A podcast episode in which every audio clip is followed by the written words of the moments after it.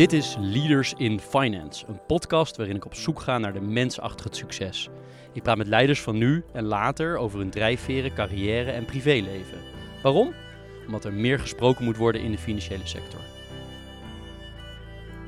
Leaders in Finance wordt mede mogelijk gemaakt door Interim Valley, FG Lawyers en Biscuit.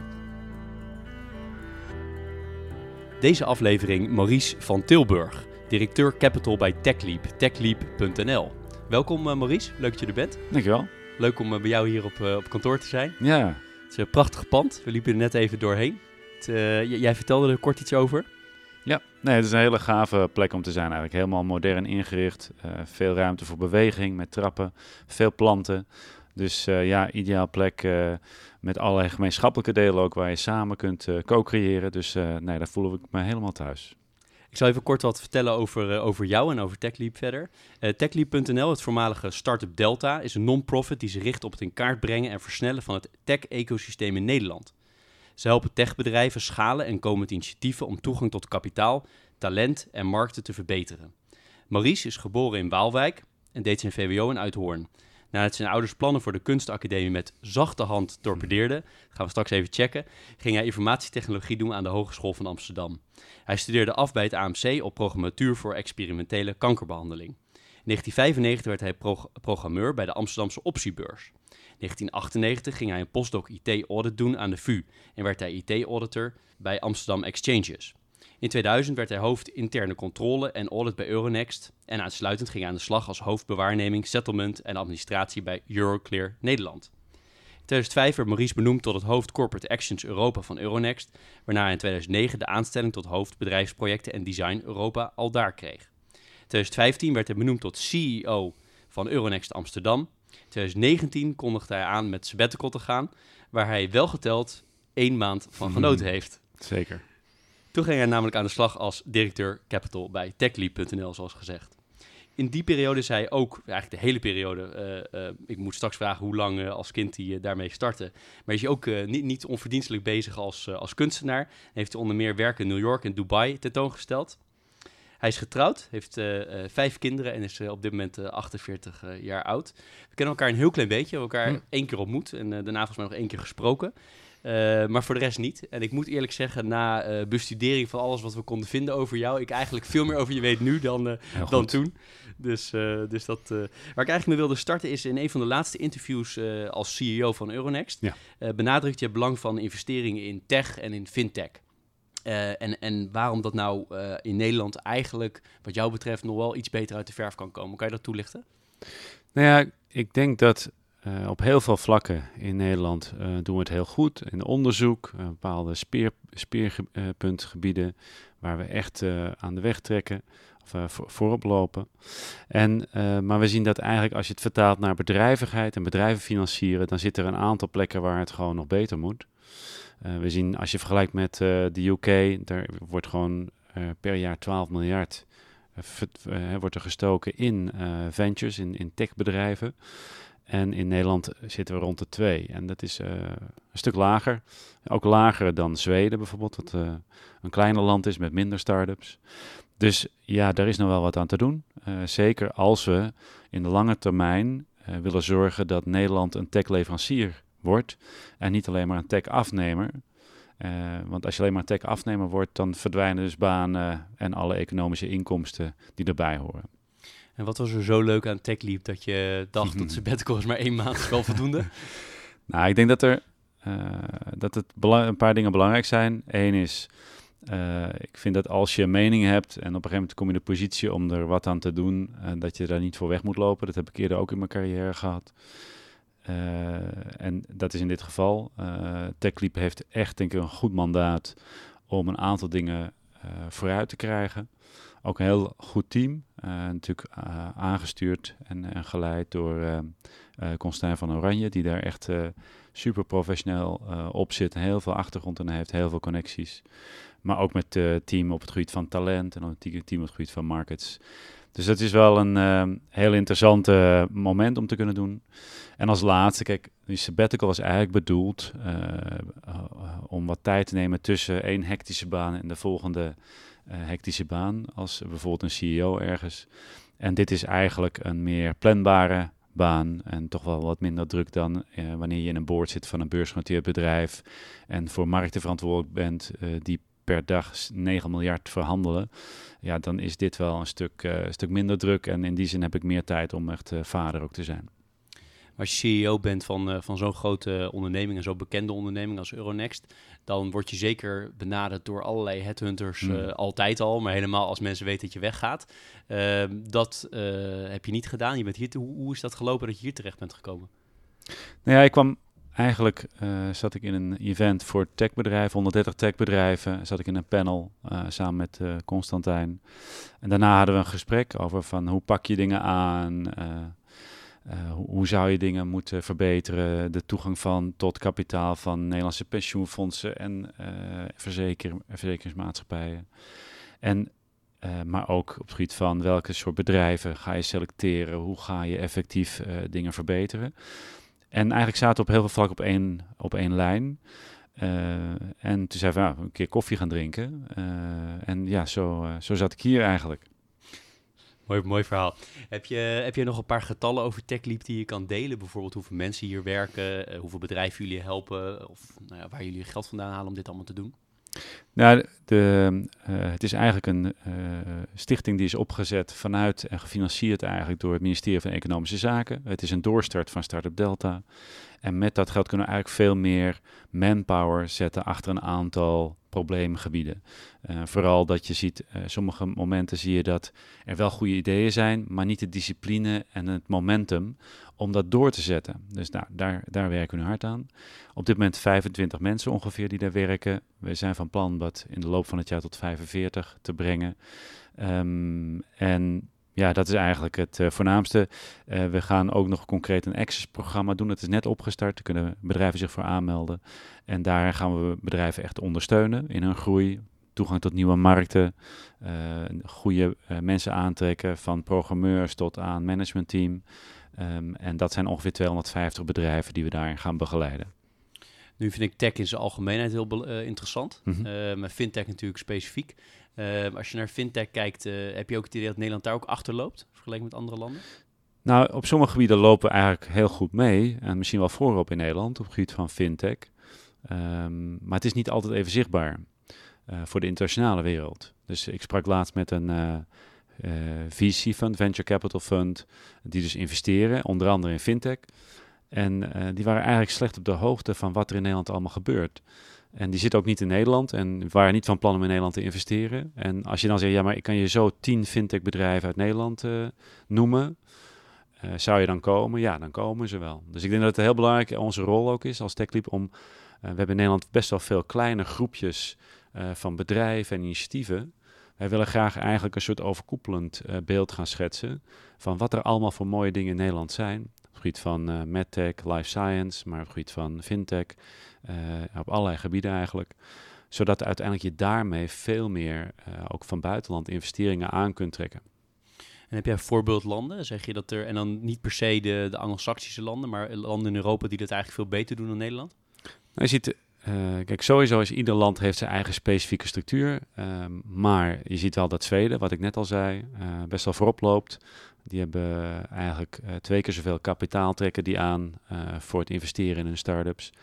Dat komt ook voor een deel omdat oude mensen van de Spotify's en andere bedrijven daar, die komen weer terug en die gaan investeren en helpen bij nieuwe bedrijven. Dus dat werkt heel goed.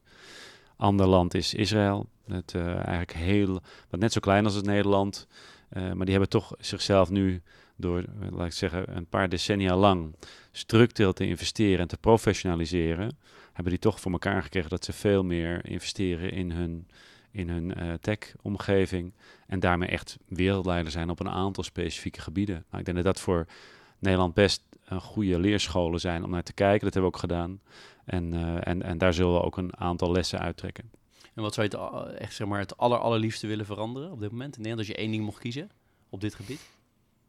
Nou ja, ik denk dat de gemeenschappelijke passie om uh, samen te werken en uh, samen al die data uh, neer te zetten. Wat je ziet gewoon is dat als, als je investeerders hebt, en VC-funds, die moeten eigenlijk investeerders zelf aantrekken in een fonds. En nu zien we dat, en, en hoe doen ze dat? Dat doen ze eigenlijk door met een lijst van interessante bedrijven die ze op de radar hebben. Gaan ze langs en dan gaan ze zeggen, kijk eens, wij gaan een fonds opzetten, volgende ronde. We hebben een heel paar mooie bedrijven erop staan. En vaak staan er op dit moment nog geen Nederlandse bedrijven tussen. Nou, dat, daar wil ik graag dat we met Nederland gewoon komen tot één hè, uh, single source of uh, investment data voor uh, bedrijven, techbedrijven. Zodat we die op die eerste lijst kunnen plaatsen, al die data al hebben gecheckt. En vervolgens dat ook in de vervolgfase, als dan echt die fondsen, dat geld beschikbaar komt, dat dat de eerste zijn waar ze naar gaan kijken. dat zou eigenlijk wel een mooie streven zijn ben benieuwd, ik ga het volgen. Heel goed. Als we naar, naar jou toe bewegen, naar Maurice zelf. In de inleiding zei ik, zei ik dat jouw, um, jouw plan om naar de kunstacademie te gaan mm. met zachte hand getorpedeerd werden thuis. Hoe, hoe ging dat? En kan je iets meer vertellen over hoe jij bent opgegroeid? Nou ja, kijk, um, het is goed om te weten als achtergrond dat mijn, mijn vader was eigenlijk uh, in die zin zanger bijvoorbeeld. En, maar moest op een gegeven moment weer een vak gaan leren op oudere leeftijd, omdat dat, er kwamen allerlei dingen op de weg. En je meet dat dat meespeelde gewoon in zo'n discussie. Ik kon heel goed tekenen. Vanaf mijn vijfde denk ik dat ik altijd zat te tekenen.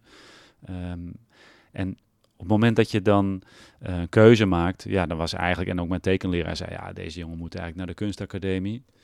Uh, maar mijn vader zei, ja jongen, dat is leuk, maar je nu ook ben je goed in wiskunde en, en natuurkunde en dat kun je nu nog leren. Als je dat straks opnieuw moet gaan doen, dat is heel zwaar en dat is eigenlijk heel moeilijk als je, als je wat ouder bent.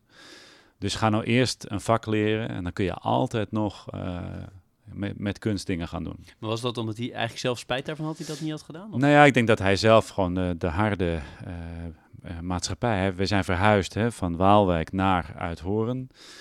Uh, omdat mijn vader gewoon naar Amsterdam moest om een baan te vinden in een fabriek. En uh, daar heeft hij zich helemaal opgewerkt door s'avonds extra, op dat moment nog extra cursussen te doen naast het werk.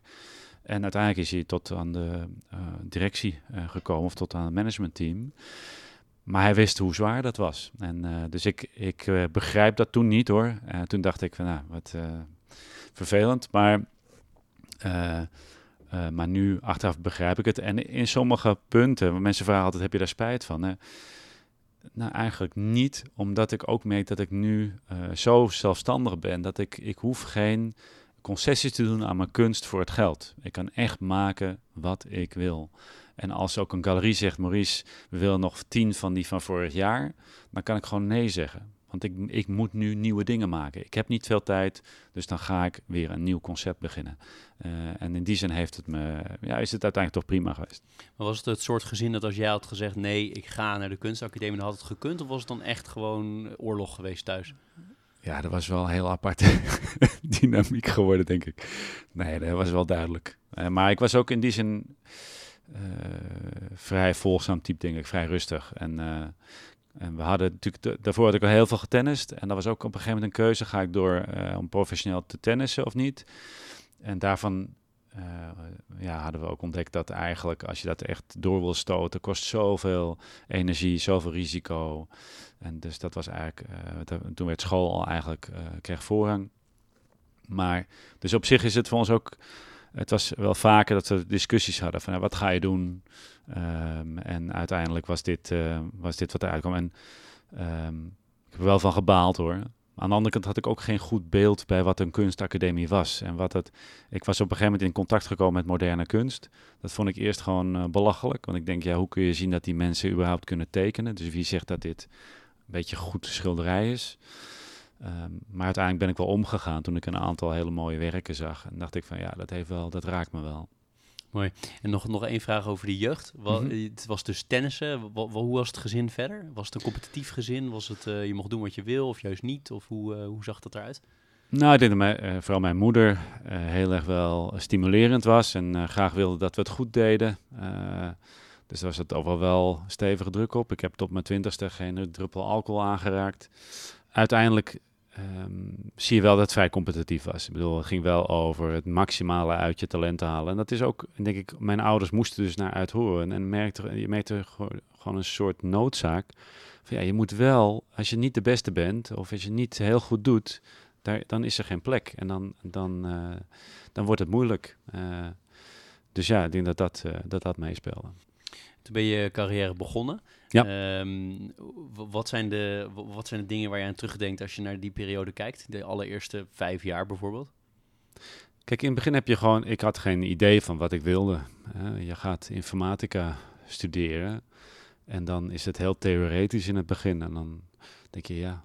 En ik merkte dat ik moeite had mezelf te motiveren. Ehm, en ik merkte dat eigenlijk mijn afstudeerproject echt om van scratch een hele programmatuur te ontwikkelen voor bij experimentele behandeling van kanker, dat dat een eh, enorme drive was. Toen merkte ik van wauw.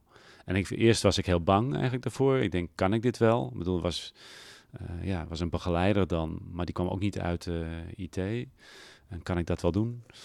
En uiteindelijk, eh, als je ziet dat het gaat lukken, eh, vallen, eh, met vallen en opstaan, dan zie je, wauw, dit is wel gaaf. En vervolgens hebben we dat doorgerold nog een stukje, eh, een paar maanden na een opdracht.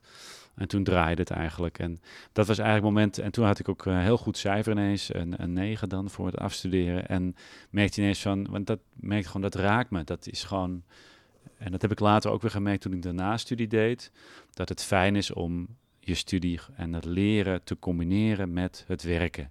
En dat je, omdat je meteen kunt reflecteren, waar kan ik het gebruiken, wat kan beter. Ehm, en dat geldt ook voor mijn kunst trouwens. Eh, dus met alles is het gaat heel veel over leren, over hoe kan ik als mens beter worden nog, hoe kan ik dingen beter onder controle krijgen, hoe kan ik soms ook dingen laten gaan. Dat zijn allemaal belangrijke En thema's. bij dat kankeronderzoek had je daar ook door kunnen gaan? Nou ja, uiteindelijk, dat is wel een van de drivers om ook bij TechLeap bijvoorbeeld te starten, is dat daar de funding op was. Dus we hadden op zich een prijs gewonnen op een eh, internationaal event. Ehm, maar het was onvoldoende prioriteit voor het ziekenhuis om daar nog verder eh, aan te werken. Het draaide gewoon, het deed het. Ehm, en uiteindelijk was het een tijdje geleden terug. En nu zit die programmatuur in een eh, apparaat wat van buitenlandse makelij is. En eh, ja, dus dat is jammer dan. En dan denk je, ja, Cirkel wel rond nu. hè? ja, toen, toen ben ik dus bij de optiebus eh, terechtgekomen. En in de financiële wereld. En ben ik eigenlijk nooit meer uitgekomen. Ehm, en dus in die zin was dat eh, ja, een belangrijk momentum. Of een belangrijk moment. Of een belangrijk splitspunt in mijn carrière. En wat vond je van die financiële wereld toen je daar voor het eerst kwam? Je wist er niks van verder, neem ik aan. Nee, het was wel apart. Kijk, de optiebus is ook nog heel bijzonder. Er werd natuurlijk open outcry. Dus dan kon je jezelf niet eens verstaan. Of verstaanbaar maken als je op de vloer stond. En ik was toch een beetje timide mannetje, rustig. Dus eh, ja, dat was wel even heel erg wennen. En eh, zelfs dat ik in de kantines een, eh, een half uur over deed om tussen al die mannen vooral een broodje te kunnen bestellen. Omdat iedereen schreeuwde om me heen. En totdat e- een van de, degenen achter de bar op een gegeven moment zei. Hé hey jongen, wil jij ook wat bestellen? die had het gezien. Dus het is een hele andere wereld. Aan de andere kant... ehm, eh, en, en ik denk een groot verschil is dat je bij een ziekenhuis heb je een purpose meteen. En bij de financiële wereld heb je niet direct meteen een purpose. En eh, dat heb ik ook later bij Euronext geprobeerd, ook met ons managementteam, eh duidelijk aan te brengen. Dus eh, financing the real economy is gewoon wat wij eh, toen neer gingen zetten als missie. Omdat het voor mensen belangrijk is dat het niet om financiën draait. Maar daar draait erom dat je op momenten dat bedrijven moeten groeien, dat je er bent. Op het moment dat de eh, eh, nieuwe aandeelhouders moeten instappen of oude, anderen uitstappen, dat dan er een platform is en dat wij dat zijn. Eh, en dat geeft veel meer missie en geeft veel meer passie. En je ziet in bedrijven waar dat niet gebeurt, eh, als die passie weg is, dan dat het een eh, eh, struggle for power wordt. Dat mensen zich gaan om zich heen gaan kijken. En dat je eigenlijk met allemaal dingen bezig bent die niks te maken hebben met iets bereiken. En jij, toen je startte met werken, toen eh, was je toen net zo open over deze artistieke kant van jou als dat je nu bent? Want nu ben je er heel open over. En ik denk ook, mensen vinden het denk ik ook heel aansprekend, hè? Omdat Hmm. je, je laat zien dat je daarmee eh, ook een hele andere ander leven erop nahoudt, om het maar even zo te noemen. Het zijn toch wel twee verschillende werelden. Er zit wel veel overlap, dat geloof ik wel, maar het is natuurlijk Hmm, uiteindelijk heel anders. Maar toen je net daar begon, in die, in die, eh, die mannenwereld, om maar even zo te zeggen, was je toen ook heel open over? Ehm, nou, ik, weet, eh, ik ben vri- vrijwel altijd vrij open erover geweest. Maar het heeft even geduurd voordat ik echt mijn concepten vond. Dus dan, je moet even wel heel goed op een gegeven moment je reden, je purpose ook in de kunst weten. Eh, en toen ben ik vrij open over geweest. Heb ik ook op mijn site gezet. Ook. En, en waarom was dat? Omdat ik merkte dat als je mensen wil uitleggen wat je doet, eh, en je gaat eerst het eindresultaat laten zien, dan is het voor mensen heel moeilijk te snappen. Dan denken ze van, waarom dit werk? Waarom nou dit uh, een opgeknipte stukken papier opgeplakt en met vage voorstellingen? Waarom dan? En ik merk dat als je vertelt hoe je ertoe komt, en het ook persoonlijk maakt, dus waarom heb ik dit geleerd en waarom is dit voor mij relevant, dan zie je dat mensen ineens aanhaken. En dat ze ook zelf veel opener worden. Uh, dus toen heb ik dat op mijn website gezet. Ik heb wel een keer gehad dat ik een Franse bazin had in, in Frankrijk. En die een mailtje stuurde. Die zei: Ik heb op je website gekeken. Zij ze natuurlijk in het Frans. En um, ik vind wel dat je heel erg open bent. Um, en uh, ze zegt: Wij hebben zoiets als een soort. Je hebt een secret garden. Dus iets wat je voor jezelf houdt. Maar zei ze: Het is voor het eerst dat ik het gevoel heb dat ik moderne kunst heb begrepen. Dus dan denk ik ook van ja, dat heeft, het heeft ook een purpose. En je hebt ook een rol, denk ik, uh, zelf te vervullen. En ik denk dat als, als leiders in Nederland en leiders in de wereld, dat we dat veel meer open moeten maken. Want het is niet, kijk, er zijn veel boeken geschreven over vijf redenen uh, hoe ik een hype heb gecreëerd. En nou, gefeliciteerd, maar zo werkt het niet. En het is eigenlijk veel belangrijker dat mensen snappen dat het is a journey. Het is een meaningful journey. En daarin doe je wat je kunt. En uh, nou, daar ontwikkel je jezelf. En, en dat deel is denk ik veel interessanter en kan veel meer een voorbeeld zijn voor anderen. Jij verkoopt ook werk, hè? kunst. Uh, ja, ja, ja. Uh, wat ik altijd heel interessante vraag vind, die ik eigenlijk altijd aan kunstenaars stel, is van hoe is nou het proces? Want je, je creëert iets, je maakt iets en vervolgens doe je er afstand van. In ieder geval niet in je hoofd, maar wel fysiek. hoe is dat bij jou? Je, kan je nog herinneren dat je je eerste werk verkocht? Ja, ik wilde vroeger niet verkopen. Ehm, omdat ik dacht van ja, het is van mij en al mijn werk is extreem persoonlijk. Dus um, ja, verkoop je het dan? Maar ik merkte bijvoorbeeld dat ik op een gegeven moment uh, mensen thuis had die ik vertelde over wat er in die kunst zat. En wat ik er, dat het ging toen bijvoorbeeld dat werk ging over mijn worsteling tussen mijn drive en mijn natuur en ook hoe ik opgegroeid ben om alle structuur te geven. En het feit dat er soms momenten zijn dat, er, dat je overstroomd wordt door een soort tsunami. En dat het niet meer nuttig is om een structuur aan te houden, maar dat je gewoon moet zwemmen waar je kan zwemmen. En, en ik merkte dat mensen dat aanzetten om ook open te zijn en om ook te delen. En zeiden, ja, dat heb ik eigenlijk ook, of en dan heb ik dit probleem. En, en ik dacht, wauw, dat is toch eigenlijk wel gaaf met kunst. Dat het eigenlijk als je normaal met zo iemand zou spreken, dan heb je het over het weer, hoe gaat het op je werk. En ineens met kunst kun je eigenlijk heel snel een, een level dieper gaan aan de ene kant en dus ook veel meer abstraheren aan de andere kant. En tot inzicht komen. En uh, dus eh, dat is dan het purpose. Meestal is het wel zo dat ik dingen eerst een tijdje bij me moet houden die ik heb gemaakt voordat ik ze wil verkopen. Dus het is niet meteen maken en het kind uh, verkopen. Dat, uh, dat doen we niet. Maar uh, ja, zo, zo werkt het een beetje. En toch een beetje financiële vraag. Hè? Ja. Staan er ook prijzen bij jou, bij jou uh, hmm. dingen die jij verkoopt?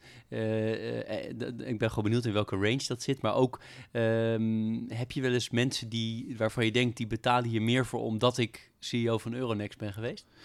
Of nou ja, was toen? Het aardige is dat je zegt dat ik uh, er open over ben, maar ik heb wel bijvoorbeeld heel, veel weiniger, veel minder interviews gedaan als mensen kwamen over kunst. Omdat tijdens mijn CEO-schap. En ik heb eigenlijk mijn galerie, waar ik vooral mee werkte, zat in New York om het te scheiden eigenlijk. En mijn artiestennaam is ook iets anders. Of tenminste, de, uh, gebruik ik mijn volle achternaam, uh, ook de naam van mijn vrouw, omdat ik getrouwd ben. Um, en dus dat heb ik geprobeerd wel wat gescheiden te houden. Want ik wilde daar uh, niet daar gekke kruisbestuivingen creëren of zo. En dat is ook nooit door hun vermeld wat ik deed. dus, dus dat probeer ik gescheiden te houden. En, en, maar de waarde, kijk, zij hebben ook als eerste waarde opgehangen eigenlijk. En er was eigenlijk een charity auction in New York voor New York Stock Exchange, toen we daar onderdeel van waren. En daar bracht het toen al 3000 dollar op of zo. En, en dus nu zie je dat werker iets boven die prijs gaan. Um, maar vind ik, ja, dat is meer iets. Zij hebben ook dat ze zeggen: je, we willen niet dat je structureel onder die prijs gaat aanbieden. Maar ik doe dat niet primair voor het geld. Voor mij is het gewoon puur om uh, mooie werken te maken. En ik vind het gaaf als mensen zoiets bij zich thuis willen hebben als het hun aanspreekt. En dat het hun wellicht tot denken aanzet. Er was iets wat mij intrigeerde, wat je eerder een keer hebt gezegd. En dat was, ehm, het is geen letterlijke quote, maar het komt erop neer dat door kunst durf je te vertrouwen of meer te vertrouwen op andere mensen. Nee, kijk, ik denk, het gaat een beetje over ehm, dat je merkt gewoon dat mensen anders zijn dan jij. En dat, hè, dus uh, mensen die voor me werken ook. En die hebben een eigen manier om dingen aan te pakken. En het meest menselijke reflex voor een manager is te zeggen, nou ja, je doet het maar zo. Deze aanpak, stap 1, 2, 3, 4, 5. Ik wil volgende week je eerste stap hebben en dat je zo gaat werken. Uh, maar ik voelde aan dat het niet goed was en dat dat bij mensen gewoon... Uh, het kost andere mensen energie. Ik bedoel, Maurice werkt fantastisch op de manier van Maurice, maar de rest van de wereld misschien wat minder. Die vinden dat wat minder interessant en inspirerend en die hebben toch een eigen aanpak en die willen zelf dingen leren. En daar, daar leren ze ook het meeste van. Dus uh, dat betekent dat Um, uh, dat je soms op je meer op je gevoel moet kunnen vertrouwen en minder op mijn structuur. Nou, daar, daar heb ik een kunstserie over gemaakt, uh, waarin ik heb mezelf heb geforceerd meer op mijn gevoel te vertrouwen. En ik ben ook overal gaan lezen. En ik heb ontdekt dat je eigenlijk je gevoel en je, je onderbewuste is eigenlijk 200.000 keer zo sterk als je ratio. Als je een besluit neemt, in je ratio heb je 6, 7 variabelen die je mee kunt nemen.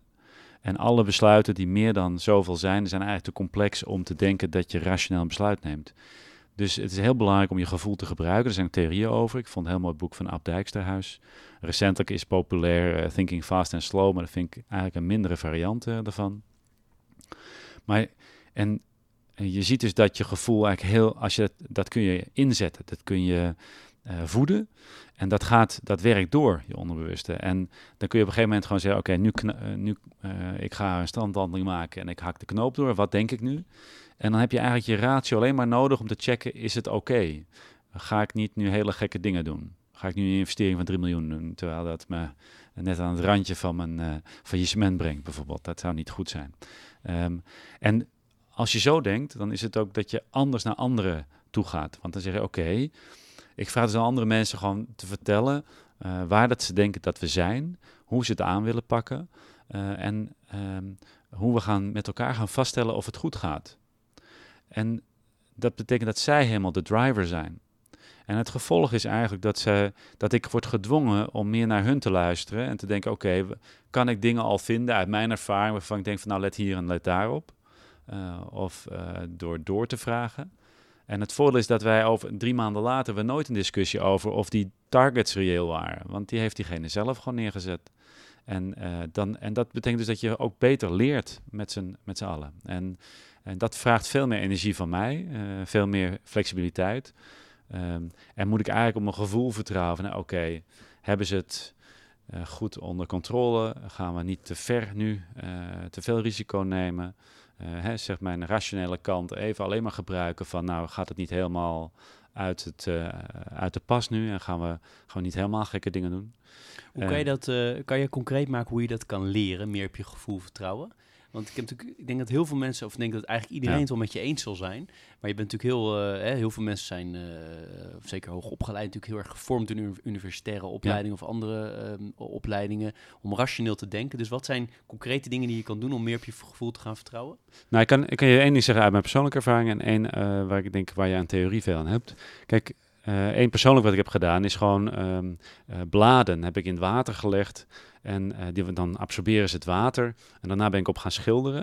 En dat betekent dat er, als je één keer, als je je penseel een, een, seconde te lang laat staan, dan is het hele blad bedekt. Dus het dwingt jezelf gewoon om te gaan. Dus je moet jezelf leren gaat over jezelf forceren om daarmee te oefenen. Gewoon. Want alleen dan ga je het leren. En daarom doe ik zo'n concept, doe ik dan een jaar. En dan, dan internaliseer ik eigenlijk wat ik moet leren. En dan wordt het als het goed is meer normaal. Het andere is, ik denk dat heel goed om naar te kijken in die zin, is de Chinese filosofie. Uh, Chinese filosofie is heel anders dan de westerse. De westerse gaat over theorie en praktijk, gaat over God en de rest van de wereld. En is heel duaal eigenlijk. Dus uh, we hebben altijd het metaniveau. En, en dus heel veel uh, oplossingen voor problemen, ook in bedrijven, gaat dan, gaan we dan op het metaniveau zoeken. De structuur moet anders, moet omgegooid worden. Nou, ik heb dat nog nooit zien helpen, eerlijk gezegd. Terwijl vaak het eigenlijk heel veel dingen, de grootste problemen in bedrijven zijn van dynamiek tussen mensen ook en wat ze inbrengen. Chinese filosofie werkt anders als je kijkt naar Taoïsme, maar ook naar uh, de, de verandertheorie en ook naar um, The Art of War. Daar kijk je veel meer dat het gaat over krachten die met elkaar werken en die niet in balans zijn. En, uh, en je kijkt dus, je leert heel erg zien van waar worden dingen te ver doorgevoerd. Als ik een voorbeeld geef, uh, wat ik tegenkom, ik zie in de zorg bijvoorbeeld dat er wordt steeds meer gemeten. Hè? En in de Chinese filosofie zou je zeggen dat het doelgerichte is doorgeslagen naar het resultaatgerichte. En daarmee verliezen we eigenlijk het doel uit het oog. Nou, dus als dat uit het lood is, dan is niet meer regels de oplossing. Dat is wel de, de reflex. Nee, er is iets mis met het doel. En dus moet je eigenlijk kijken van oké, wat is er nu mis? Nou, die regels staan dus los van de praktijk, staan los van wat werkt voor patiënten. En dus zul je bijvoorbeeld de stem van de patiënt veel sterker moeten laten doordringen. En mensen die dat, die dat aanvoelen, veel meer in moeten brengen, veel meer uh, uh, ja, uh, power moeten geven. En eigenlijk naast de anderen zetten, die over de regels gaan, om te zorgen dat er een betere balans ontstaat. Dus ik denk dat dat is wel een interessante ja, domein waar ik veel van heb geleerd om dat te bestuderen. Um, en en, en, en ik vind ook bijvoorbeeld een training met, uh, om te, een vechttraining waarbij je veel dieper reflecteert. En daarin zie je heel snel wat reflexen zijn van mensen.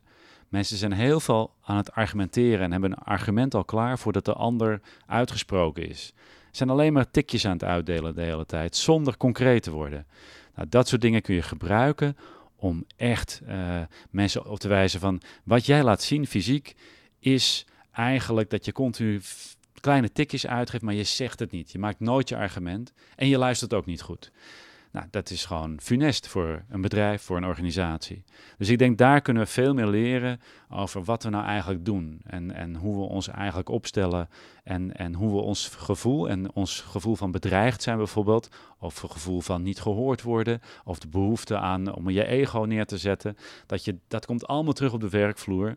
En dat zou eigenlijk allemaal beter, uh, ja, beter behandeld moeten worden. Een mooi betoog. En als jij mensen, jij coacht mensen, mensen ja, heb ik gelezen. Ja. Wat voor soort vragen of wat voor soort dingen doe jij om ze meer richting dat gevoel te duwen?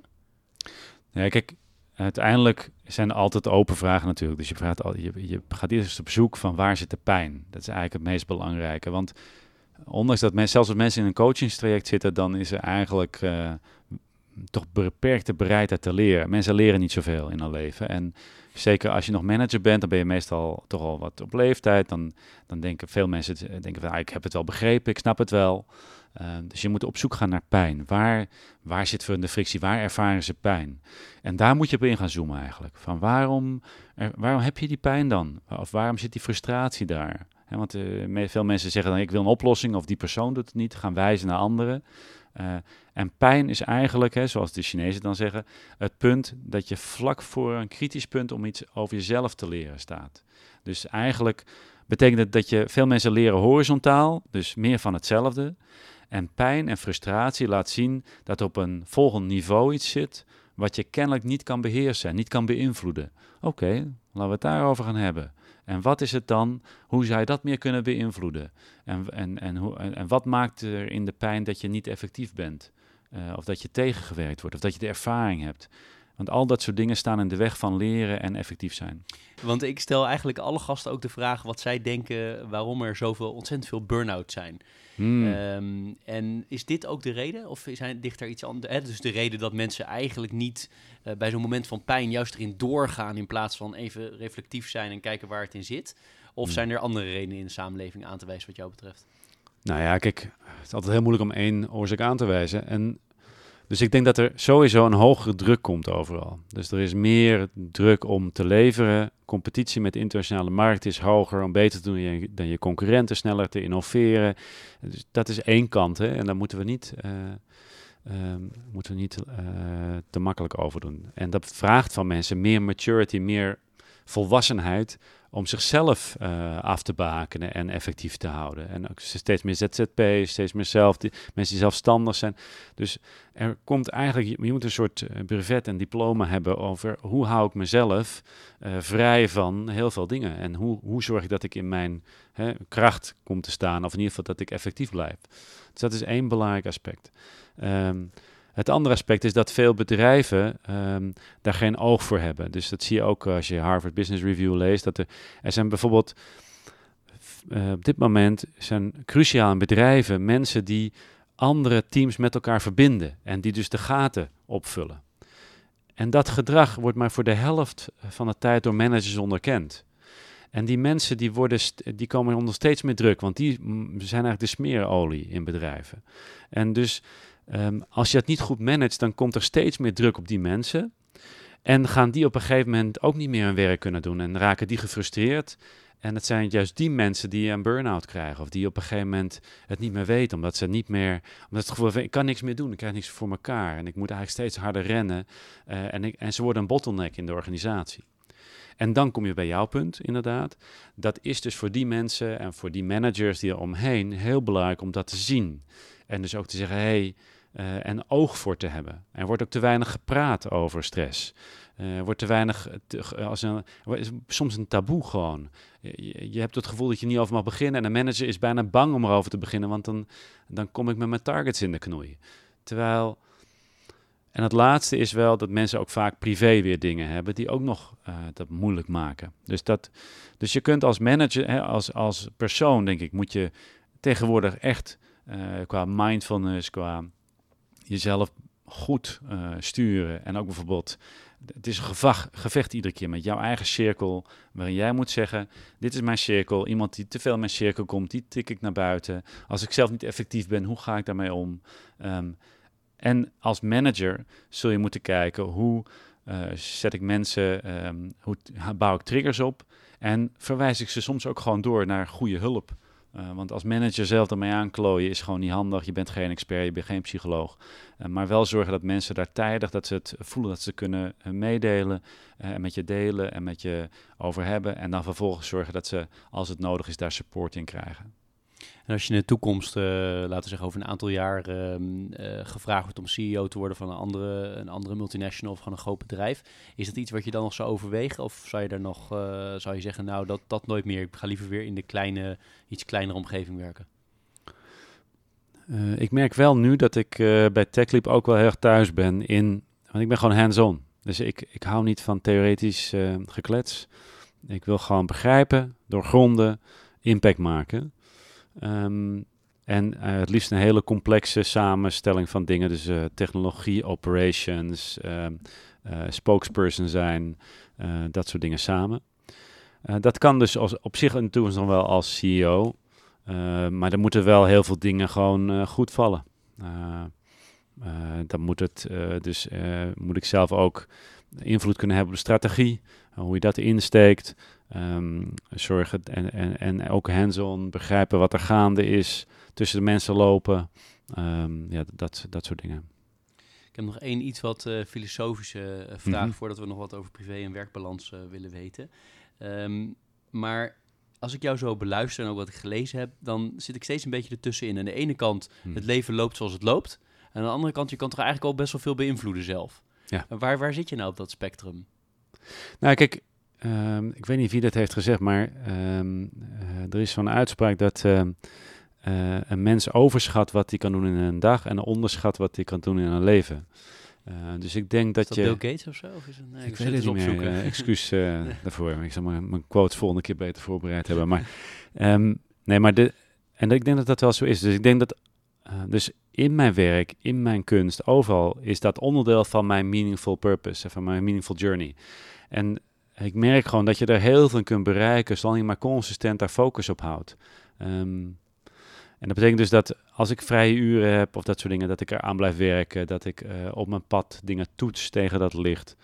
En dat betekent dat ik korte termijn niet zo kan voorspellen, maar lange termijn uh, wel kan voorspellen dat ik in bepaalde gebieden uh, zal werken. Ik bedoel, er zal altijd een financiële wereldcomponent zitten aan wat ik doe. Dat is heel simpel. Ik zal altijd complexe vraagstukken opzoeken waarin ik impact kan hebben, hebben op economie of op samenleving. Um, en ja, en dan als het kan met een technologiepoot daarin.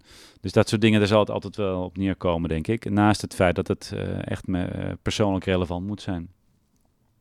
Leuk. Ik vergat nog één ander ding. En dat is dat we altijd een teaser en een pleaser hebben. De teaser die ik uh, voor jou had opgeschreven is dat um, echt goede bedrijven uiteindelijk partijen zoals TechLeap en, en, en, partijen die daarop lijken niet nodig hebben. Ze hebben uiteindelijk komen mm. ze toch wel bovendrijven. Wat je dan krijgt, is de stelling dat je de bedrijven gaat helpen die Hmm. misschien niet zo heel erg goed Mm. zijn als die hele goede.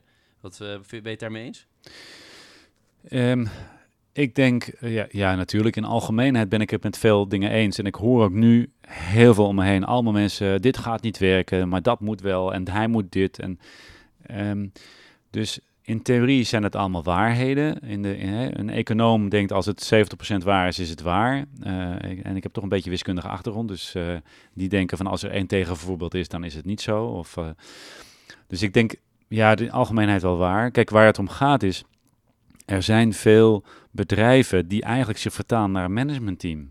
En dat managementteam moet effectief zijn.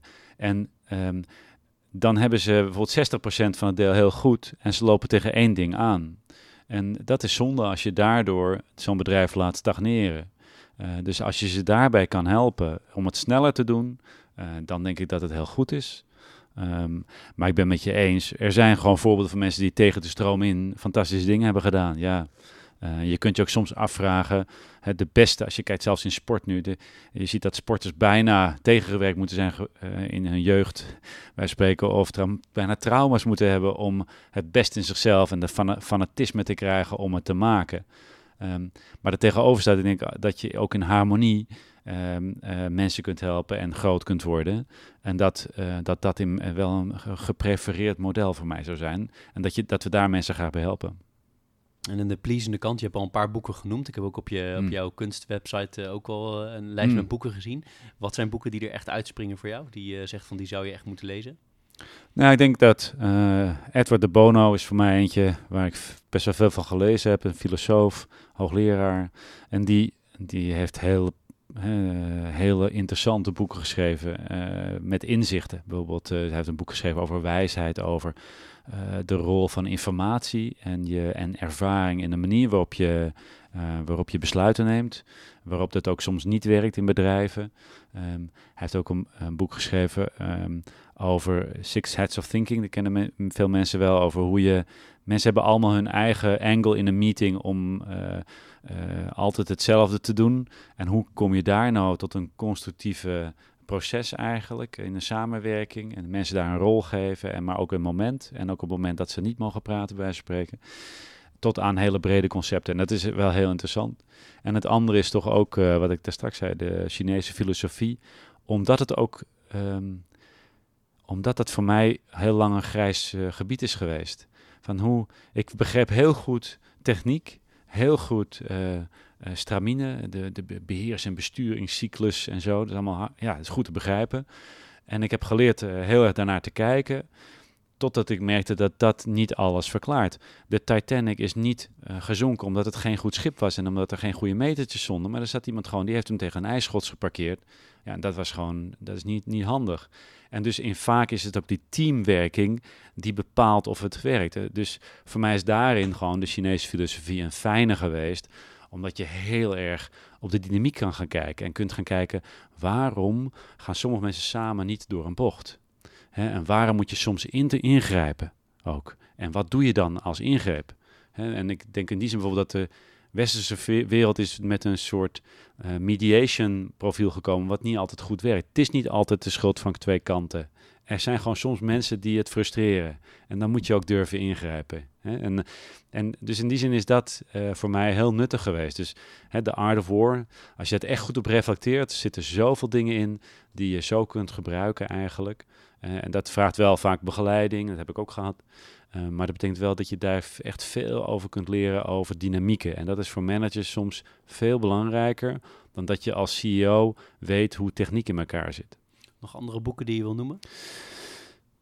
Ja, Jim Collins heeft goed onderzoek gedaan, Good to Great. Dat zijn echt wel eh, need-to reads, die denk ik iedereen, Kotter heeft, eh, John P. Kotter, over leiderschap geschreven.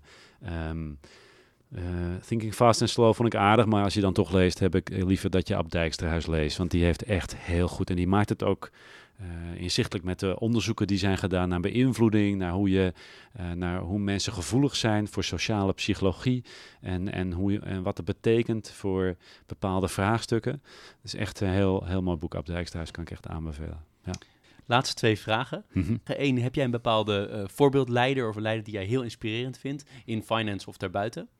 Niet, niet echt uh, obvious cases. Ik bedoel, ik zie op sommige momenten wel hele interessante dingen gebeuren. Ehm, uh, ik vond destijds eigenlijk Wouter Bos wel een mooie politieke leider. En ik vond het echt uh, jammer. Want die, die luisterde naar mensen, had ik het idee. En betrok mensen in zijn visie. En daar werd hij uiteindelijk dus voor weggezet als draaikont. En denk, ja, dat vind ik, vond ik een beetje jammer. Um, en verder, ja, is natuurlijk heel veel tech-leiders, hartstikke goed. Maar er is ook veel. Hè, ik denk dat je als mens ben je een molecuul in de zee. Um, en als bedrijf dus ben je een aantal moleculen in de zee. Er komen een aantal golven aan van ontwikkelingen. Dat zijn tech-ontwikkelingen, maatschappelijke ontwikkelingen. En je kunt het nooit goed voorspellen. En wat we veel hebben is dat we uh, leiders die een keer bovenop een golf hebben gezeten. En die gaan dan een boek schrijven. Uh, vijf manieren waarop ik die golf heb gemaakt.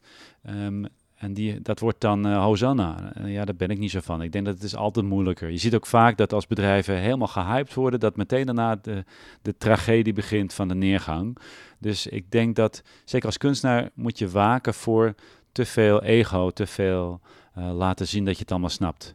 En die zin begrijp ik ook nog heel veel niet, gelukkig, dus dat is mooi. maar, dus ik ben niet zo van, dit is één leider. Ik vind het wel interessant gewoon om boeken te lezen, delen van mensen te begrijpen hoe ze dingen doen. En van daaruit te kijken, wat kan ik daarmee? Dus ik lees ook heel langzaam boeken, uh, omdat ik ook continu reflecteer van uh, wat kan ik hiermee, wat betekent dit? Uh, hoe raakt dat mij? hoe kan ik me daarin inleven? Kan ik dat voorstellen? dus dat is heel belangrijk. Tot slot, ik uh, las dat jij uh, ergens een keer uh, kunstwerkjes bent gaan verstoppen. En dat mensen ja. dan s ochtends vroeg die kunstwerkjes konden vinden en dat ze dan mochten houden tot een, een Amerikaanse echtpaar aan toe die daar een filmpje over op ja, YouTube hadden gezet. mijn vraag is, wanneer ga je dat weer doen? Want dan ga ik, ga ik kijken. Nou, ik heb het laatst weer een keer gedaan. We hebben er, met een vriend hebben we s'nachts rondgelopen in Amsterdam. Dat was in september, dus rondom onze expositie. Dus, uh, maar hou het in de gaten. Als je gewoon mijn website volgt of uh, blog die ik heb, daar post ik altijd op wanneer ik dat soort dingen ga doen. En dan uh, probeer dat een beetje dat mensen een beetje kunnen, kunnen, kunnen denken van wanneer gaat het gebeuren. Maar het idee is natuurlijk ook dat eigenlijk het, het concept is eigenlijk iets waar we ooit een prijs mee hadden gewonnen. Het ging over hoe maken we de wereld mooier. En ik denk dat de wereld mooi is, maar veel mensen zien niks meer. Ze zien niet meer hè, dat vanochtend dat er een enorm stralende lucht was. Ze zien alleen dat het heel erg hard waait en dat ze tegenin moeten fietsen. En dat ze druk bezig zijn. Dus het idee hiervan is eigenlijk dat we kleine kunstwerkjes voor mensen om te vinden, om mee te nemen, zodat ze eigenlijk getriggerd worden en verrast worden. Er staat ook niet op dat ze van mij zijn trouwens. Er staat op Creative Spam. Dat is eigenlijk het concept waarmee we dat lanceren. Het hebben we met een aantal kunstenaars gestart. Ik ben de, een beetje de meest diehard van het stel die dat nog af en toe een keer doet. Omdat ik het ook interessant vind en ook ik vind het ook mooi om de stad by night te heerlijk te, op, in me op te nemen. Um, en dan uh, dat soort dingen achter te laten. En een heel groot deel zal in een vuilnisbak, bak, uh, vuilnismachine terechtkomen. Omdat het waarschijnlijk gezien wordt als, nou ja, het wordt verkeerd opgehangen. Um, en soms herken ik posts van mensen. Maar dat is ook mooi. Denk ik, dan vindt het ze weg en dan, dat is ook prima. Nou, ik hoop dat je het een keer in Driebergen komt, uh, komt doen. In ieder geval, Maurice, ontzettend bedankt voor je openheid, inspirerend gesprek. Er zitten heel veel interessante dingen in, zowel zakelijk als privé en alles ertussenin. Dus ontzettend bedankt voor je, voor je vele tijd die je genomen hebt. Graag gedaan en uh, veel succes met de volgende interviews. Dank je. Dit was Leaders in Finance. Elke week weer een nieuwe aflevering, elke week weer een mens achter het succes. Ik vind het belangrijk om te zeggen, deze podcast zou er niet zijn zonder onze partners Interim Valley, FG Lawyers en Biscuit.